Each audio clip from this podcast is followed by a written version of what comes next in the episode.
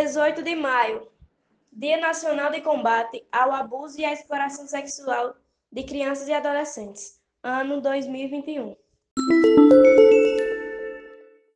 Esse dia foi escolhido porque, em 18 de maio de 1973, na cidade de Vitória, Espírito Santo, um crime bárbaro chocou todo o país e ficou conhecido como o caso Araceli. Esse era o nome de uma menina de apenas 8 anos de idade que teve todos os seus direitos humanos violados. Foi raptada, estuprada e morta por jovens de classe média alta daquela cidade.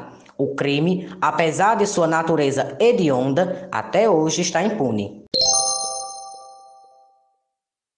O dia 18 de maio, Dia Nacional de Combate ao Abuso e à Exploração Sexual de Crianças e Adolescentes, é uma conquista que demarca a luta pelos direitos humanos de crianças e adolescentes em todo o país.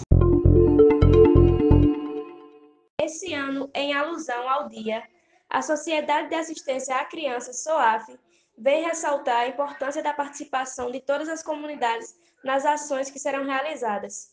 Faça sua parte, faça bonito na proteção das nossas crianças e adolescentes.